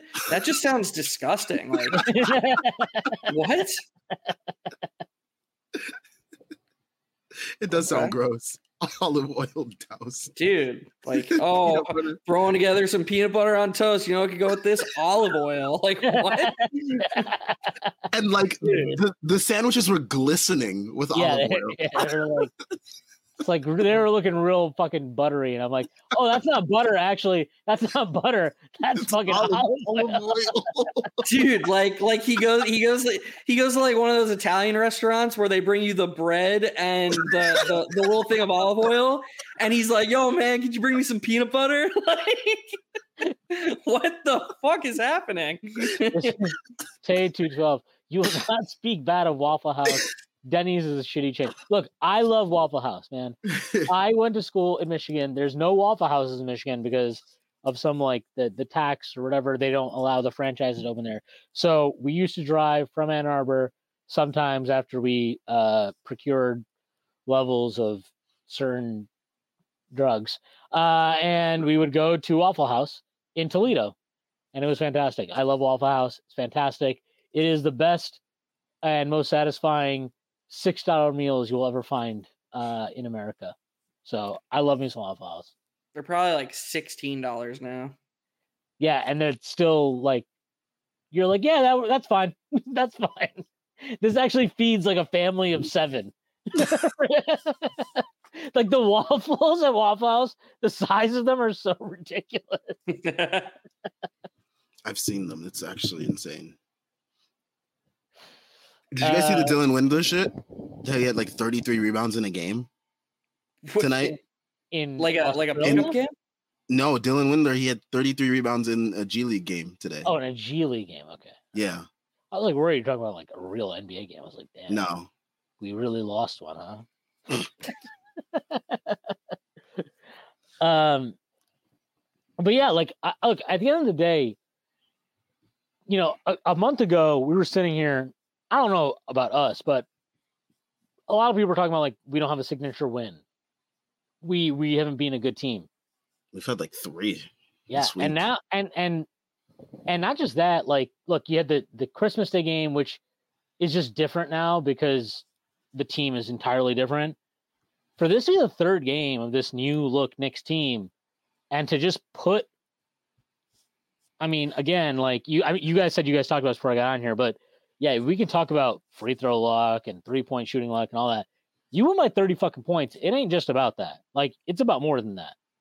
And for that to be the third game of what this new look Knicks team is, and in a scenario where I think we all agree, like, yeah, it's great that Deuce McBride went four or four from three in the first quarter. It's cool that Grimes went off from three in the fourth quarter. To not have that third shot creator yet and to have a result like this says a lot, man. I think this team is. I mean, eh, Geoff Geoff was Geoff was on Pod Strict uh, that dropped this morning, and like we talked about it, but this team is a lot closer than I think the consensus nationally is. And I think this front office believes that also. And that's why they made this deal. So, you know, whatever happens, the future is what happens. But they made a call. And at least in the immediate term, these results are very encouraging for what they chose.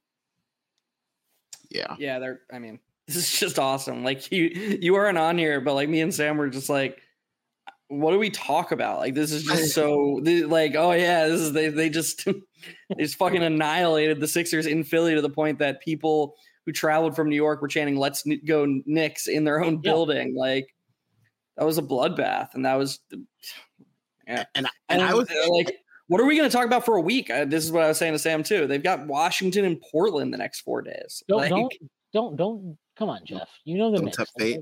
Yeah, don't, don't tempt fate. I don't know, dude. I know, I Geoff. I know. But I'm also, I'm, I'm, I'm, I'm also guy. Come on, come on, come on. Come on. I mean, looking at what teams like Dallas and Cleveland have done to those respective teams the past couple days, it's like I like the Knicks' chances. So I saw a comment earlier in the stream. Someone said, like, who does OG even guard on on Washington? Like, is anyone worth his time? it's like you just probably throw him on Kuzma and just like make Kuzma's life that much more annoying for yeah, the game. it'll it'll be Kuzma, and they'll put DiVincenzo on Poole. uh, Tyus Jones bombs away. um, but yeah, um, Jordan Bub brings up the Knicks defensive rating in December was 123.6, worse than the NBA. New York trades for OG on the 31st. Defensive rating in January, 102.4, best in the NBA. Night and day. Um, and yeah, I mean, I, I, was talking to Geoff before too about like how I think before we made this trade that we were giving up 115 plus nightly, it felt like. And that was that was like the baseline. Then, that was yeah, that was like that was the baseline. Every it was up from there. Um, and since then, it's like we I think the highest Geoff said was 106 versus Minnesota we allowed, which is absolutely ridiculous in today's NBA with the way teams are scoring. Um, and just a testament to how OG has kind of put everyone in their place where they should be defensively. Well, like tonight, right? Like OG. Okay, so if you just look at his box score, right? OG goes. It's not that most impressive. He's three of eleven for eleven points, two rebounds, one steal, no blocks. Like he was a plus twenty tonight, and that's not like like this is the thing. Again, this is the this is like the Quickley thing where it's like you can really impact the game even if you don't shoot the fucking ball well. Obviously, their roles are entirely different. So Quickley's role dictated he probably needed to score more consistently than OG because we were dependent on him as a shot creator. Um, this is a little bit different than that, but the logic holds true where it's like this is a guy who doesn't need to shoot well every game or any game necessarily to have a plus impact. And that plus 20 is not a bullshit plus 20. That's not like, oh, he was on the floor and good thing. Like he's part of that. That defense is good when he's on the floor every fucking time because he adds so much value. And like it's it's really as simple as that to me. He, he's just a he's a special defender. That's very obvious. And, and it's one that I I and I have I will continue to repeat this because I have no problem admitting when I'm wrong. Like I completely underestimated and undervalued how significant of an addition that would be and how much it would unlock other guys and open them up to be in their best roles and, and versions of themselves. Yeah, that that's the part I was going to add on. Like everything he does on the ball is great. His corner three point shooting, or just his three point shooting in general, is great. The gravity it provides the way that just the mere presence of OG Anunoby has optimized so many other players immediately is just worth so much more than you can see that than you're seeing when he has the ball in his hands or something. Like that's worth like that's what people never understood when we talked about things like synergy and lineup fit and stuff like that. It's like the things you can't see are worth way more than the things you can see.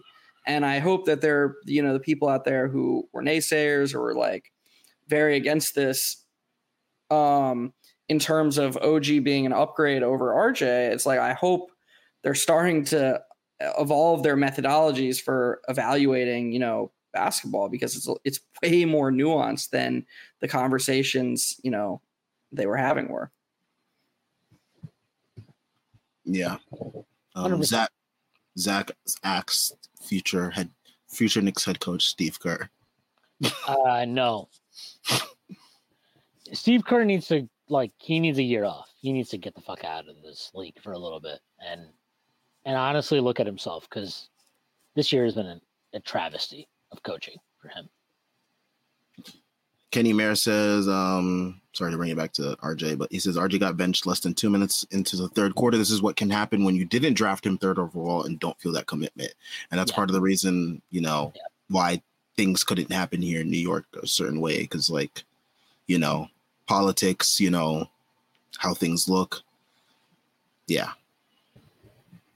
you're just it's it's just a different pressure and it's it's tough like and and, and i'm sure that it's it's probably easier for him to accept just being a guy in a rotation somewhere where he wasn't the third overall pick even if it is home and all that stuff like it's easier to buy into that when you're not in new york and you that wasn't the franchise that picked you third overall Um, Zach also asks for your thoughts on the Knicks heading to Washington for January 6th. And Uh, David you know- Goodman says Alan Hahn was busy getting ready for the January 6th celebrations today. i i'm just i'm excited for a real patriots day tomorrow just uh the the real patriots are coming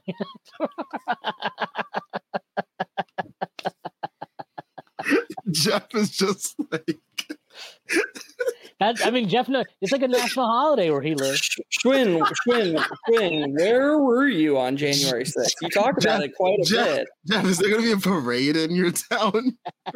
for January 6th. Yeah. yes. I don't know. I I don't no comment. Maybe I'll be I yeah, no comment.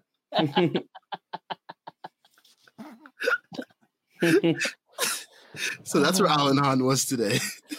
Alan Hahn was like busy getting ready for the uh the Long Island celebration of the day. the festivities tomorrow.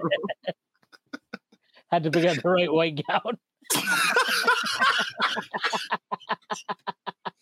Oh my god. Going to We've reached hell. that point. This happens when the Knicks beat a team by 40 on national TV. Kenny Mayer. Uh DiVincenzo won't get talked about much tonight, but another four six for three. Remember uh first few games in starting lineup, he wasn't getting looks. It feels like starting lineup now seeks him out. Yeah, I mean again, I hate I don't want there's a difference in the flow. There's a difference in the flow of the starting lineup. Like and the comments that you we've seen from Julius, from Thibs, from Brunson, like they speak to this stuff. Um, there's a different flow, hundred percent. Davion Mitchell fucking sucks, by the way. He had the nerve to comment on on Twitter, acting like people were betting on him. Like, bro, you're not even listed on FanDuel. No one could bet on you if they even wanted to. you're not that good, Sam, you might have a problem, man. You might have a problem, dude. bro. Nah, he really had some nerve thinking that like people were betting on him. Like he was. He, you I know, when remember Kevin that. Huerter, Kevin No, Huerter. I don't- Monk- I don't care about your overs, bro. Let me tell you something. We only care about your unders. yeah, it's like, bro, that shit is cash money every game. My Davion Mitchell under four points. Cash, cash that shit. like, who does he think he is? This is Cotter Pearson Ward. Hahn brushing up on his insults by watching Django and James together.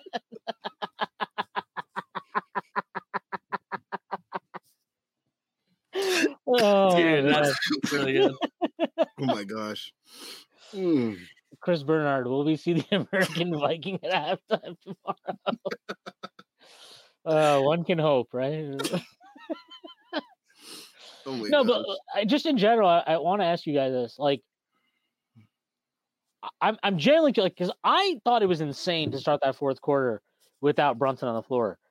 Were you guys like when that lineup came out? Were you cool with that, or did you? Because I genuinely like I just don't like you're putting a game like to me it's a 15 point game or whatever it was or 17. 17 17 point game. It takes three possessions. It takes three possessions. They were empty for most of the next three possessions to start that quarter. I don't like that. I would rather, I think that's an opportunity to press your advantage. And like you would rather end the game sooner than, oh, let's see what the bench can do here. And then I'll bring Brunson when I bring him in. And he had sat Brunson from what, like the three minute mark in the in the third quarter, if I'm not mistaken. Yeah, Something he like that? pulled him. Uh, look, I mean, No, I, I, I I'm op- like if you like, I'm open to the idea that I'm being ridiculous. I just think it's insane because the first half rotations to me were awesome. They were perfect. Like he had Brunson and Ran- or Randle on the floor at all times, and that's what you need to aim for. To me, I understand Randle had a disaster class in the in the, in the third quarter, but I had no problem with him being out there because I was like, fundamentally, to me, you need to have one of those guys on the floor at all times. So I I'm think there was uh, just so you know, I think that lineup was out there in the first half too. I'm like ninety percent Okay. sure. Um, my opinion is, and by the way, I think it. I think it also won its minutes in both halves. Um, my opinion is that it is an untenable lineup in the playoffs.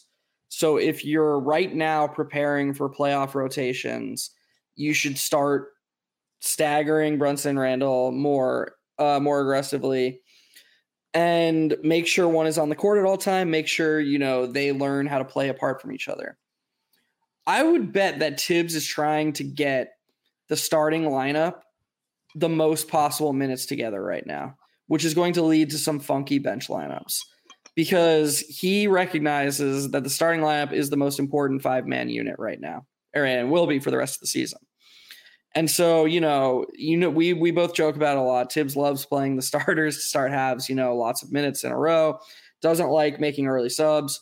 But I think he's I think there's actually valid logic behind leaning on that even more now. And in the meantime, I'm not as against this bench lineup as you are, just because I think the Deuce Grimes Hart um OG, like if he does what he did tonight, which by the way, Shwin, I think this was a one night thing because he was staggering OG with Maxi One and. Maxi gets the start of the second and fourth quarter. So we wanted OG on the court with Maxi. And he- you know how Thibs works. He's not just like, oh, okay, I'll just I'll take Randle and OG out. No, that's not gonna fly. He just flip flopped the OG Randle. My guess is he'll be back to more normal staggering when OG when, when the matchups dictate it. But on the on the nights that those bench lineups are going to be OG plus uh, Precious, Deuce, Grimes, Hart, that foursome of Deuce, Grimes, Hart, OG is like one of the best four man defensive units, and like they're not they're just not going to get killed, e- despite the lack of initiation. yeah. I mean, if they're uh, if they're causing enough, um, so what you call it, turnovers, I would say. what I w- uh, what I would love to see is just don't like if you're gonna do that. Like, I think at least then have Hartenstein on the floor. That would that would do a lot for me. Because if you have Hartenstein on the floor, then you have somebody who I trust or at least believe in as like a hub, like somebody that can create, somebody that can help Deuce. Like, because I I don't I, I like Deuce. I think Deuce is a legitimate player, but I don't think he can just create like that. And so you need to give him somebody that can help him out with that. And I think Hartenstein could help with that. So I guess like if if that's what's what it's gonna and I get it. Like he he was trying to match up a lot of things. So maybe I'm being too harsh on him, but Hartenstein needs to be on the like one of those three guys needs to be on the floor with that bench group, as far as I'm concerned. Uh, be it Brunson, Randle, Hartenstein, one of those three needs to be on the floor with one of those with that bench group because that lineup of it was like Deuce, it was Deuce Grimes, Hart, OG, Precious, and I'm like, they're not going to get a foot in the paint, and they didn't get a foot in the paint for like three possessions. Like they just didn't do it because I can't. Um, that that's a little tough for me. Like I don't, I, I don't necessarily believe in the oh the the the lead guard has to get two feet in the paint off a drive every time down, but you do need to get some level of like penetration pause.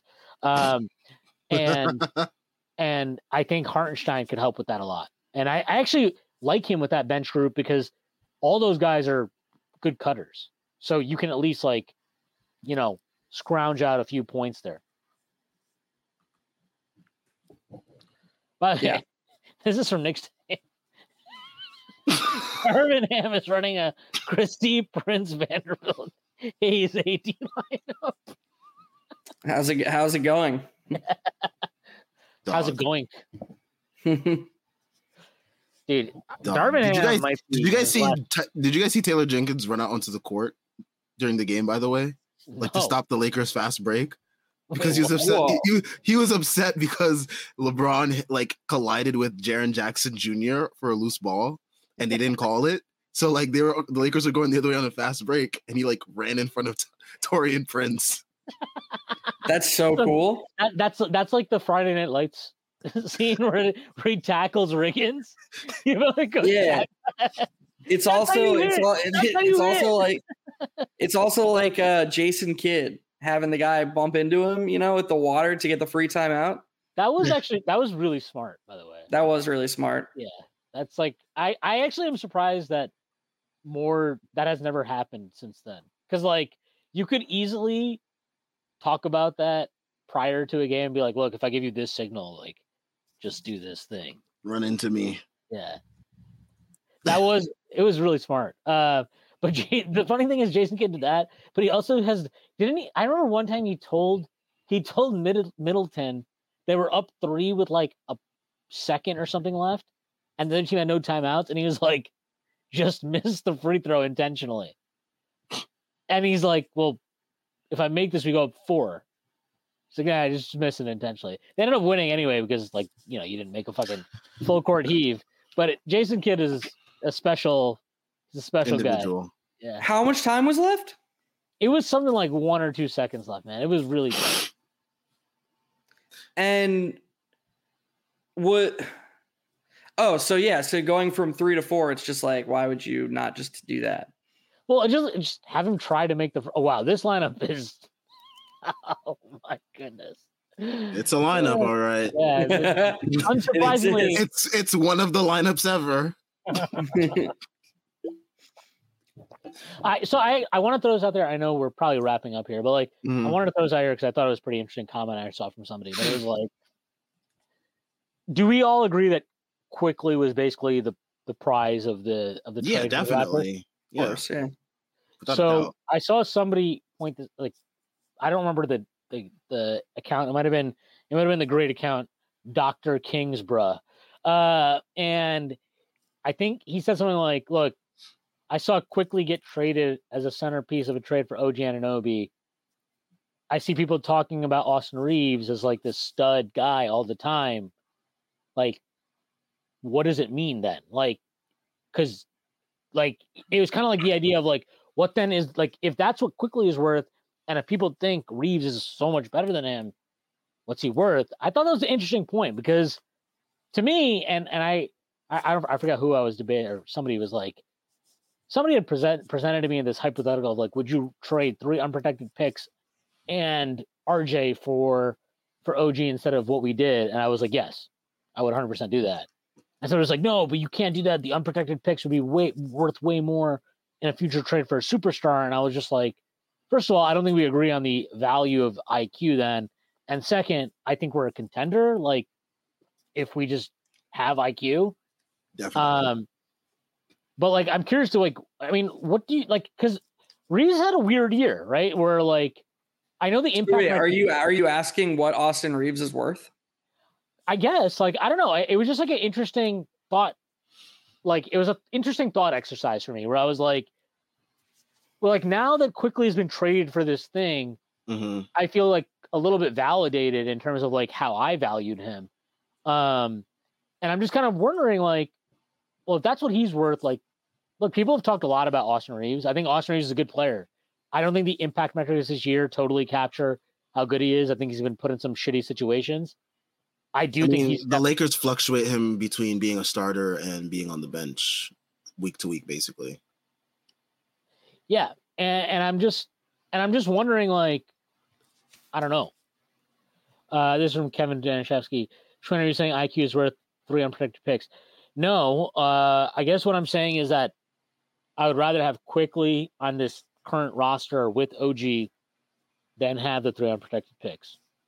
Like there are scenarios where I would rather have traded Quickley for instead of three unprotected picks.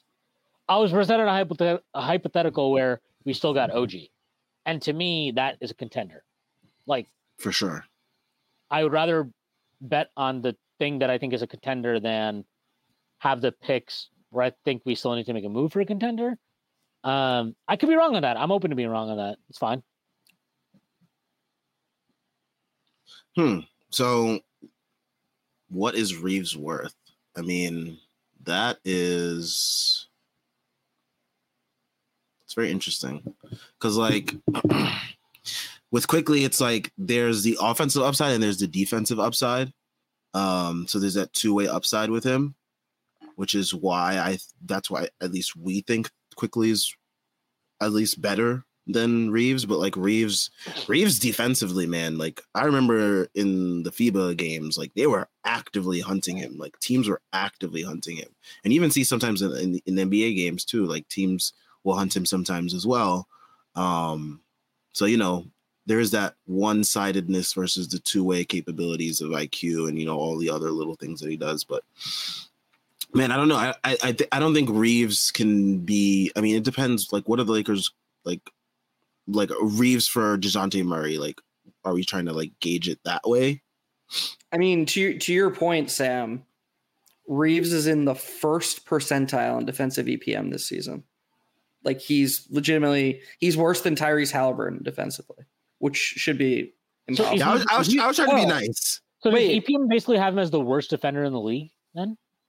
Um, let's see trying to be nice. No, he's the second worst defender in the NBA, ahead of Malachi Br- Branham. Yeah, he's terrible. Branham is fucking. He's something else defensively. Hal- Halliburton's in Halliburton's in the eighth percentile. So I, I think I think this is a fair point that Kenny Mayer brings up. I just don't think how Thibs deploys IQ would ever be worth that value to the Knicks. And now with OG, they have another guaranteed closer. Would have made IQ DDV. I'm assuming this is supposed to be Quentin Grimes fight for the last closing spot. Yeah. Um, yeah, no, I and I that's what I mean. Like I like me personally, my evaluation is that if you had Quick on this team, in like you just had him, and OG replaced RJ, that team is a contender. And I think you made the trade to get OG because that was a ceiling contention move. Like that was a move to raise your ceiling to elevate to a ceiling contender or to being a contender. And I think we saw proof of concept tonight. And I I watched that game tonight and like I watched these past three games and I'm like, man, um or so Kenny Kenny just specified. I meant Josh Hart as well. Yeah, for sure. Um, and I just I just view this team now and I'm like, one, I undervalued, underestimated what uh, OG did for the team. So mea culpa. Uh, but like, I think we all did. But like, I don't think I. Oh, there's no way to prove this, but like, I do think that with Quick in that spot as the nine, like in that rotation of nine guys, all of a sudden now I think you have a nine guy rotation that is.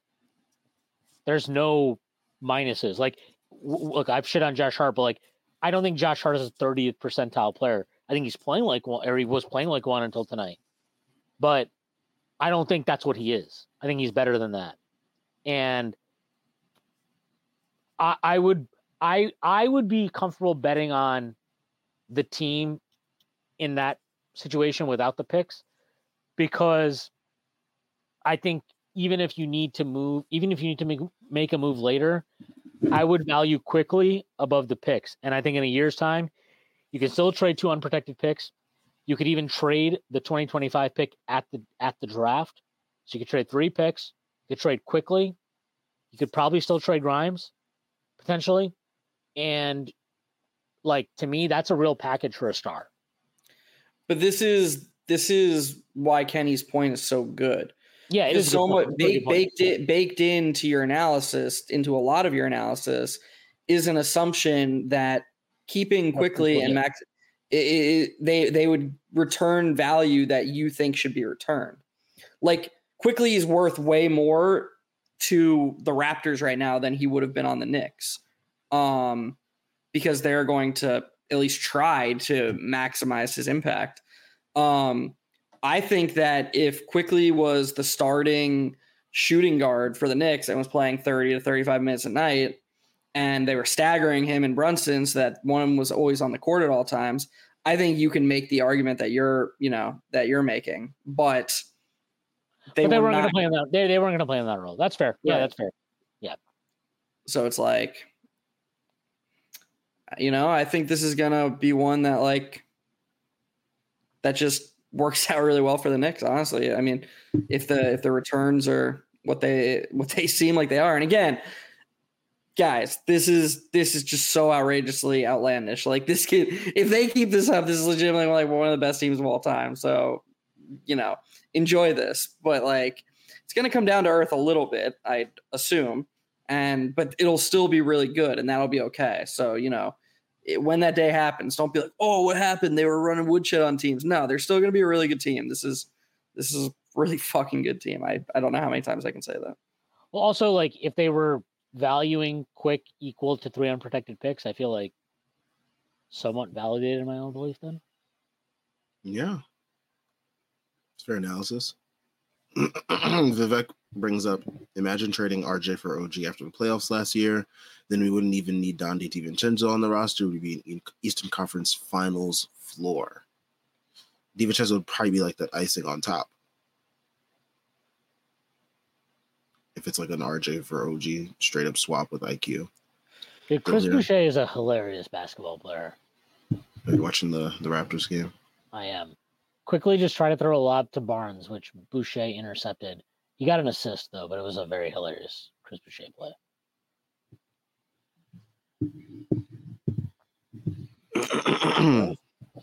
All right. I think we will end things off here. Um, shout out to everyone that's been here with us, um, watching, supporting. Hit. Make sure you guys hitting that like button. Make sure you guys are hitting subscribe as we are trying to surpass 1K subs. We have already hit the 1K sub mark. We're trying to get to 2K subs and above. Uh, make sure you guys check out all the links in the description. We got links to the site, merch, Patreon, and Twitter. Make sure you guys are following us on Twitter.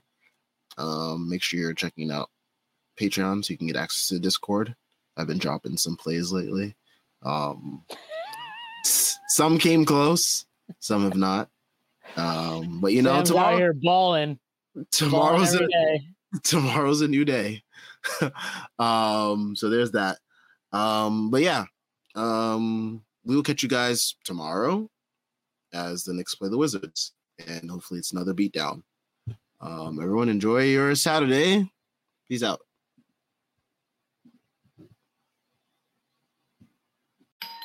Our house is a mess. Come on in. I'm Amber Wallen, internet comedian, plant queen, and host of your new favorite podcast, Fly on the Wall. Okay, that's pretty presumptuous to assume that this is going to be their favorite podcast, by the way. Like, come on, Amber. Anyway, that wasp that you just heard interrupt me is my husband. And co host Benjamin Wallen, also a comedian, and I host people at our home. I have a great wine collection in my cellar. Well, you it's not a mean the mini fridge? It's a mini It's a mini yeah. fridge. New episodes of Fly on the Wallen drop every Wednesday. Listen in as we discuss relationships, books, and keeping our sweet baby kid alive while we make laughs on the internet. Subscribe to Fly on the Wallen wherever you get your podcasts.